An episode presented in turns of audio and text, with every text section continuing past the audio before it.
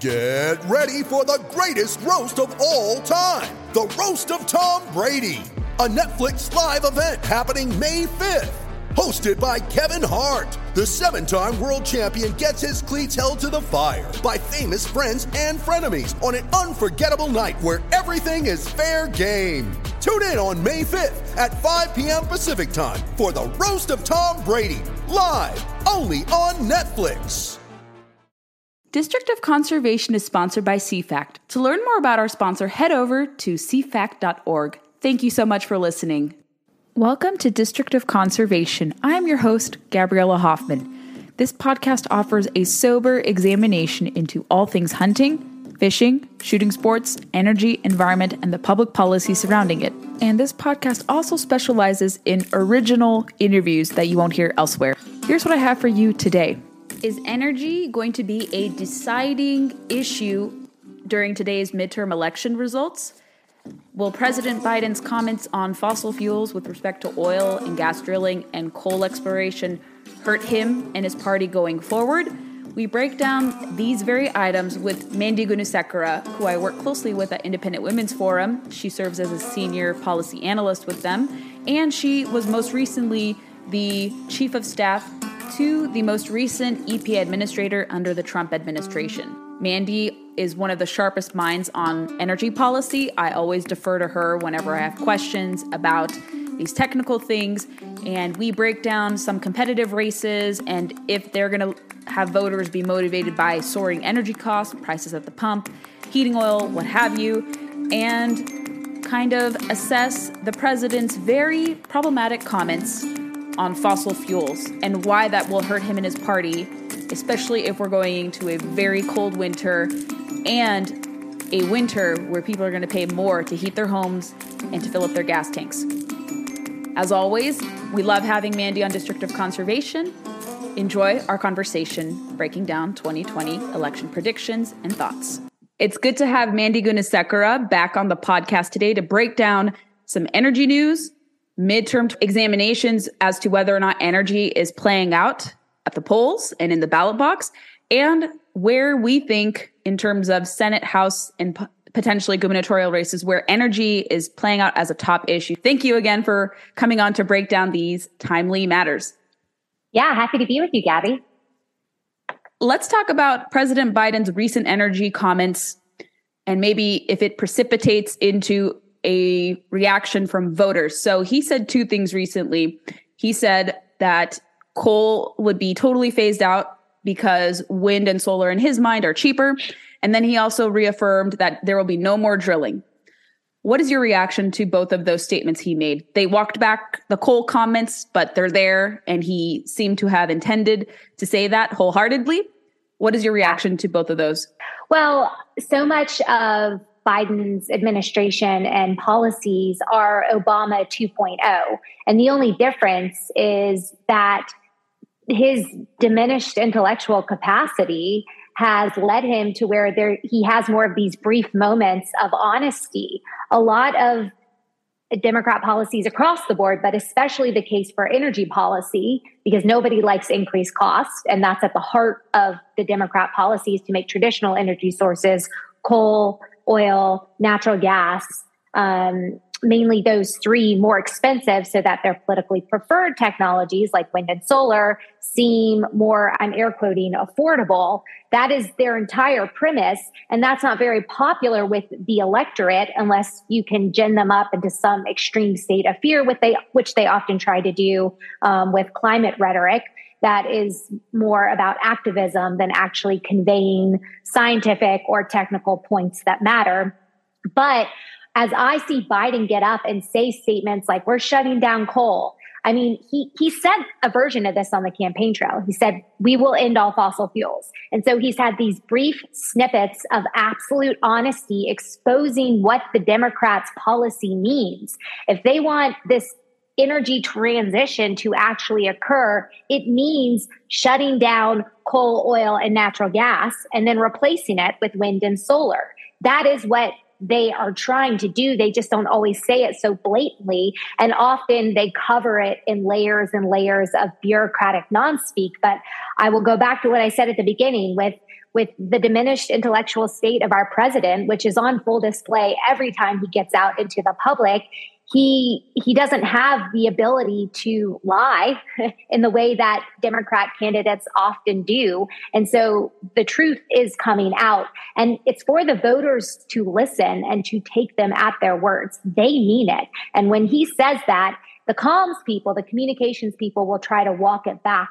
But i know for a fact these policy people working at the Department of Interior, the Environmental Protection Agency, and the White House Office of Economic Council and other offices, they are implementing the very policy that President Biden conveyed in a brief moment, moment of honesty to the general public. So we have to take them for their word, and the voters don't like it. Um, and they shouldn't because it's not what's necessary to get this country in a better economic state nor a better environmental state. And I'll stop and take a breath right there. That's a good comprehensive, I would say, overview of that because I think a lot of people, especially environmentalists, forget even with the actions that took place under the Obama Biden administration to discourage investment in coal and drilling opportunities, or rather exploration opportunities for coal on federal lands, they supported increasing royalty rates.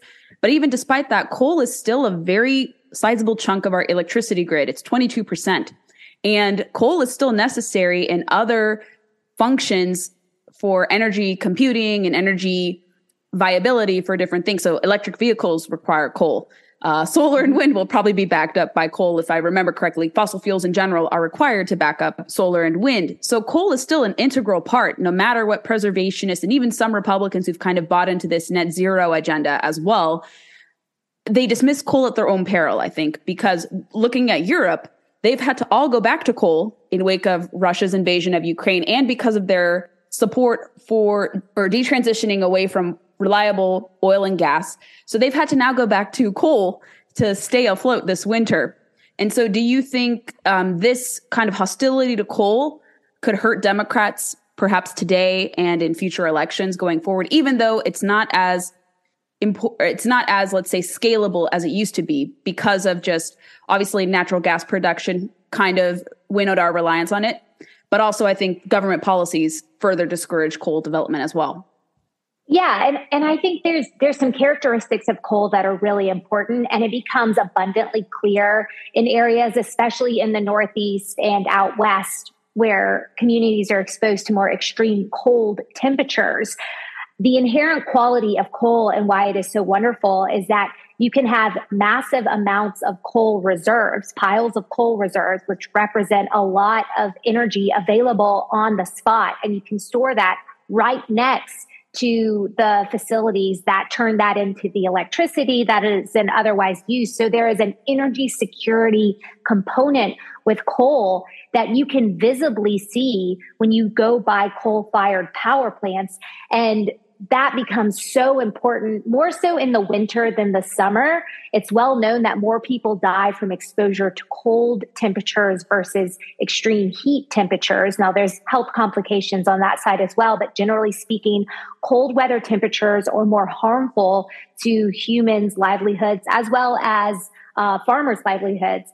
The, the I was talking to some farmers the other day, which is why this is a little bit of top of mind, but during the winter seasons, especially for pork producers, this is when they get a lot of their piglets. Um, they are they are brought in and they are housed in facilities that are fueled by propane, not necessarily coal, but propane. So having access to reliable heat sources during the winter is so important in a lot of different applications where truly lives and livelihoods are on the line. And coal is so powerful in the sense that you can visibly see the reserve and the backup um, you cannot store the same amount of natural gas as you can coal at a natural gas facility compared to a coal facility. The problem with wind and solar is that it only works when the wind is blowing or the sun is shining. And what we know is typically the sun shines and the wind blows at times when we, the consumers, need it the least. So there's this inherent mismatch. And until the engineers, um, who I believe they will eventually break through, but until they get to the point where they can capture that and store it, it's not truly a viable source, wind and solar, that is, is not a viable source for replacing baseload energy, which is necessary to maintain the grid, maintain access to energy and electricity so that consumers can flip on the lights or turn on the heat or turn on the stove when they need it. Um, I, I, will also say coal, you know, I, it's, it is, we are blessed with the cleanest coal in the planet in the Midwest, the Powder River Coal Basin. That is the best you can get. And we are in abundance all throughout the West. I was in Jackson Hole this summer at a mining association meeting, and um, the the way not only do we have the best, most high quality coal, which means that it comes with a powerful energy punch and it has a lot less impurities, which means a lot less emissions when you're combusting it to turn it into energy. Um, but the way that our folks mine it and extract it they've developed a lot of modern advanced processes. So, all that to say, the coal use of today is light years ahead of the coal use of the past. And so the emissions equations from extracting it to refining it to combusting it and then sending it on down via, you know, electricity connection is a much cleaner process here in the United States. And I think as people learn about that and understand it's a lot cleaner today than it historically has been, you know, from cradle to grave, so to speak, um, in the energy world, as well as an appreciation for what energy security means in cold areas and anywhere where there's extreme weather, but especially cold areas. Um, there is a place for coal that makes a lot of sense because it's necessary to keep the grid running, to maintain stability, um, and especially when people are exposed to extreme temperatures one way or the other. Coal usually is the source that actually keeps the lights on and, um, you know, keeps the ACs or the heat pumps or the stoves working. You cannot reclaim from the initial, I guess, reading into it, uh, previously used solar and wind farm land. You can use and repurpose reclaimed coal fields for deer habitat. I have yet to see any evidence that land that is developed for solar and wind energy production can be reused because of the many different complications, the exorbitant use of land. So if we can still use reclaimed coal fields very safely and regenerate that, that shows that there is still some utility behind coal development. Yeah, I 100% agree with that. I actually went and toured. We have um, it used to be American Coal Mine in Mississippi. Now we don't have Powder River Basin coal in Mississippi. We have something called anthracite, um, which which isn't as great as Powder River Basin, but there's still a use for it. And I went out to a coal facility where, as they were mining it, they basically had a rolling mine where they would um, they would dig out the mine, extract the resource, and then they would move on to a next tranche. And immediately behind them, they started the reclamation process. And the the guys I was riding around in a truck taking a look at the areas that had been reclaimed versus the ones where the resources were being extracted, and they had actually reclaimed it to um, a state that was better than what it previously was. And so there's immense opportunities, not just for reclamation to the status quo, but reclamation um, that goes above and beyond and actually creates a more robust and healthier habitat than previously existed um, before, you know, coal miners came in and extracted the resource that then provides energy and improves our way of life. So there is this balance benefit that the coal miners have figured out how to do very well. Yeah, and I think those learn to code comments from years past will come back to haunt them. And I think in today's elections, people are going to hear President Biden's comments on we're phasing away fossil fuels, no more coal. And that is going to be top of mind for them, especially in regions where Democrats dominate politically. New England and the Northeast as a whole is likely going to suffer a heating oil shortage here in the Southeast, I'm seeing reports that we're going to have a diesel shortage and so much more uncertainty when it comes to cheap, reliable fuel, which should not be happening if we were actually exploring and developing. So, Biden's comments, are they going to influence people's votes, generally speaking? Yeah, I, I think so. And it's not just his comments. I mean, his most recent comments make it abundantly clear, but I think over the past two years, Americans have really been paying attention to the energy story in ways historically they wouldn't. And it's because we uh, outside of those who are in this policy space, gener- the general public experiences the consequences or benefits of energy decisions via cost. And we know that energy has made inflation worse, which m- remains at 40 year highs, despite what the communications spin is coming from the White House. But also on gas prices, it continues to be 50 to 60% higher than it was, depending on your point of comparison during the Trump administration. And then electricity costs continue to go up.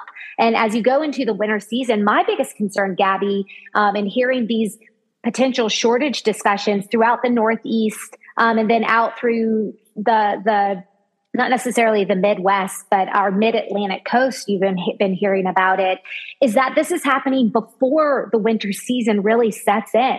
We haven't had a serious cold snap come through the United States yet.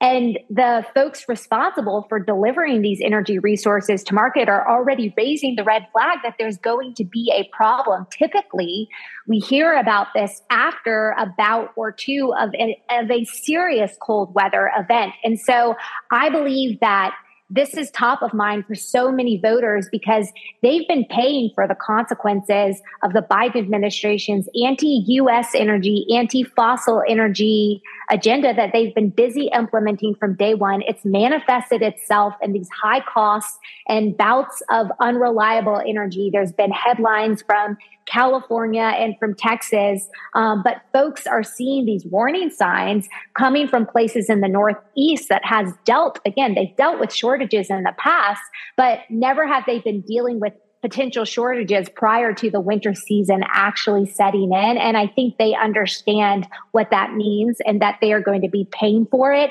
And the dollar, every family dollar today is strained beyond belief. And that doesn't go away regardless of that, that does not go away with you know Karine Jean Pierre walking back statements from the president. So yes, I think those statements, the most recent statements from the president about shutting down coal, um, certainly don't help. But it just it, it's kind of a, a, period on the end of a very long anti-U.S. energy sentence that he's been writing from the start, and Americans know that they know what the consequences are because they've been paying for it, and they really want to see him change.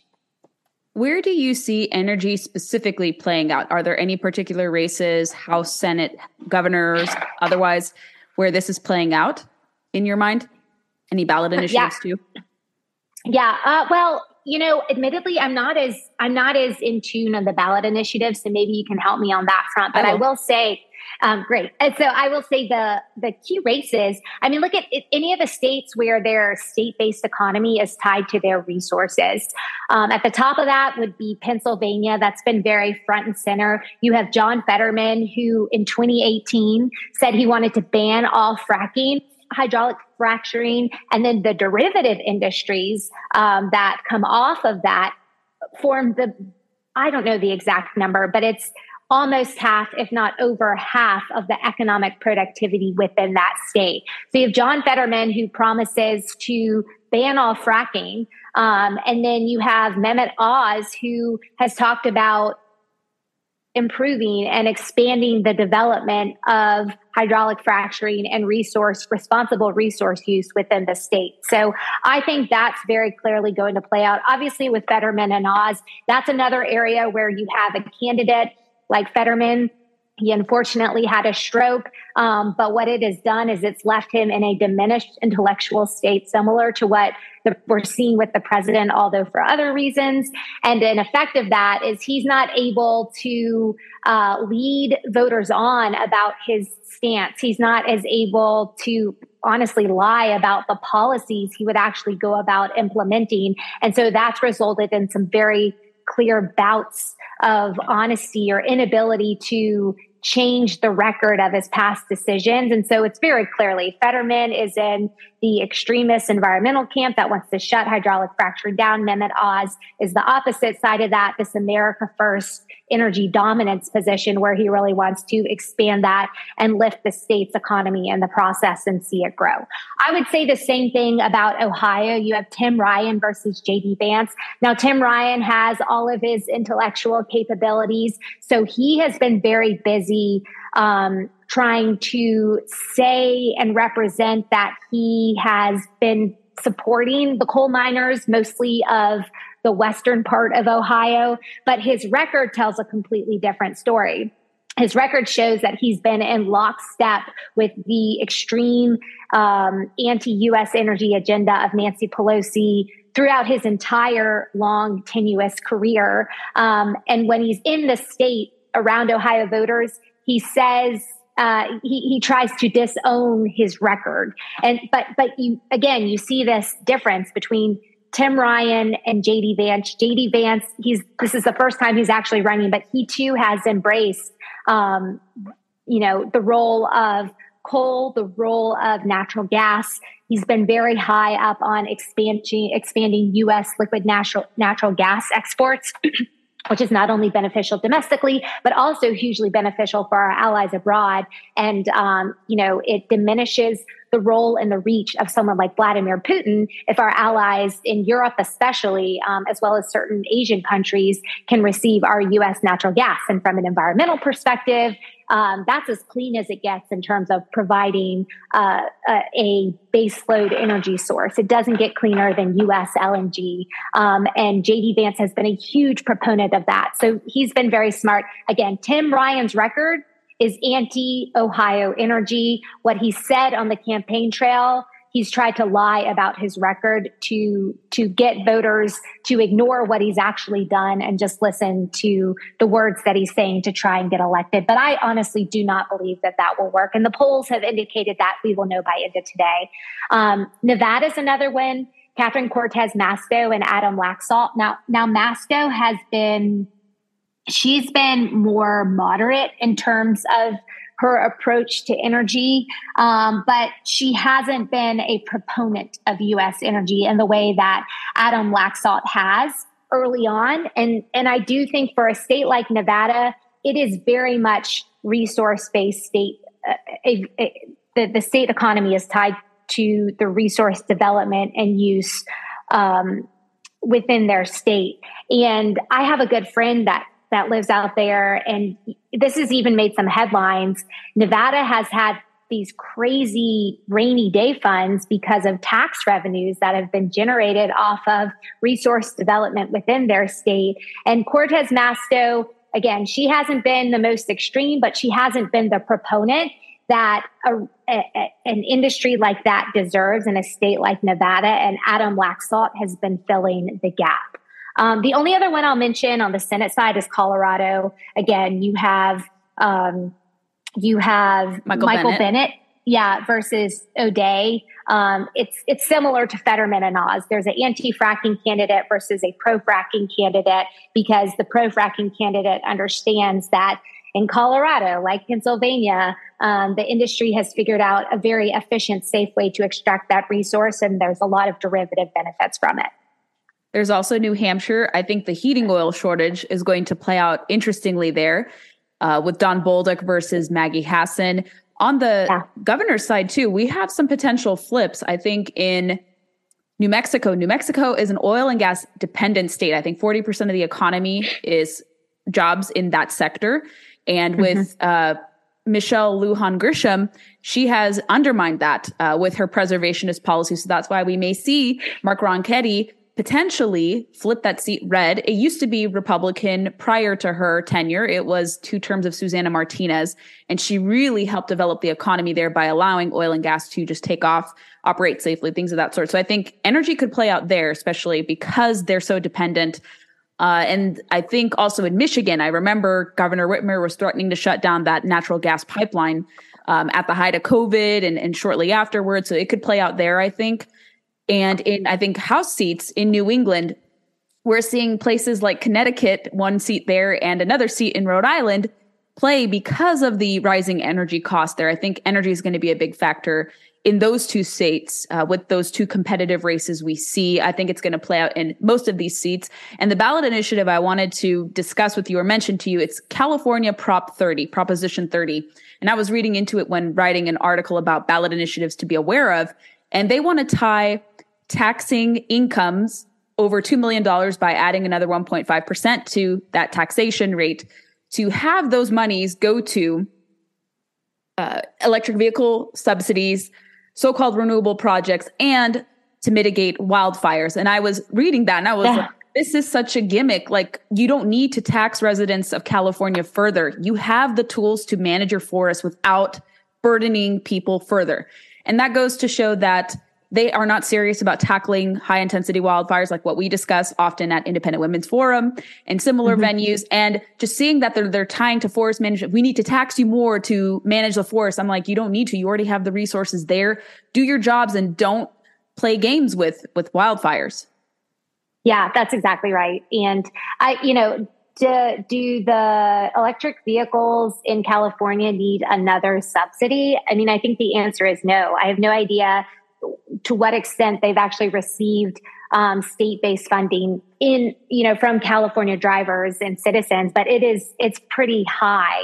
Um, now they do have the highest number of citizens that drive electric vehicles compared to any other state, but that number is still embarrassingly low. It's around 12 to 14 percent, depending on how you count it.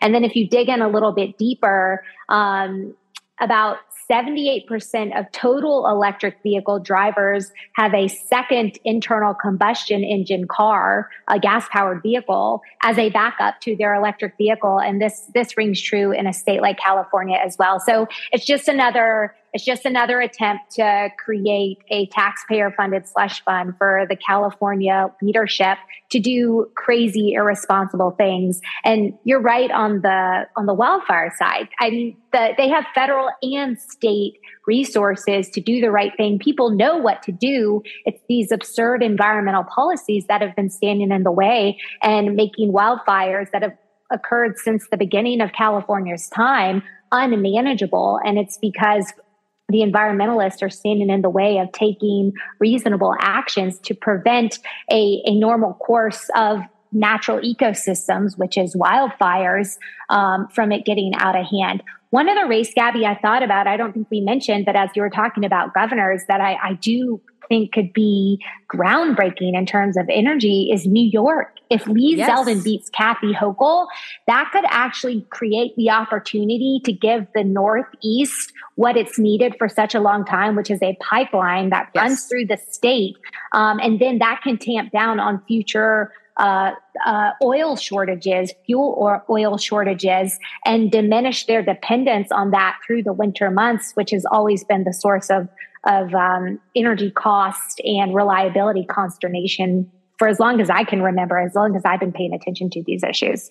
Yeah, and it's largely benefited Russia, uh, even yeah. domestically, with New York not having that pipeline.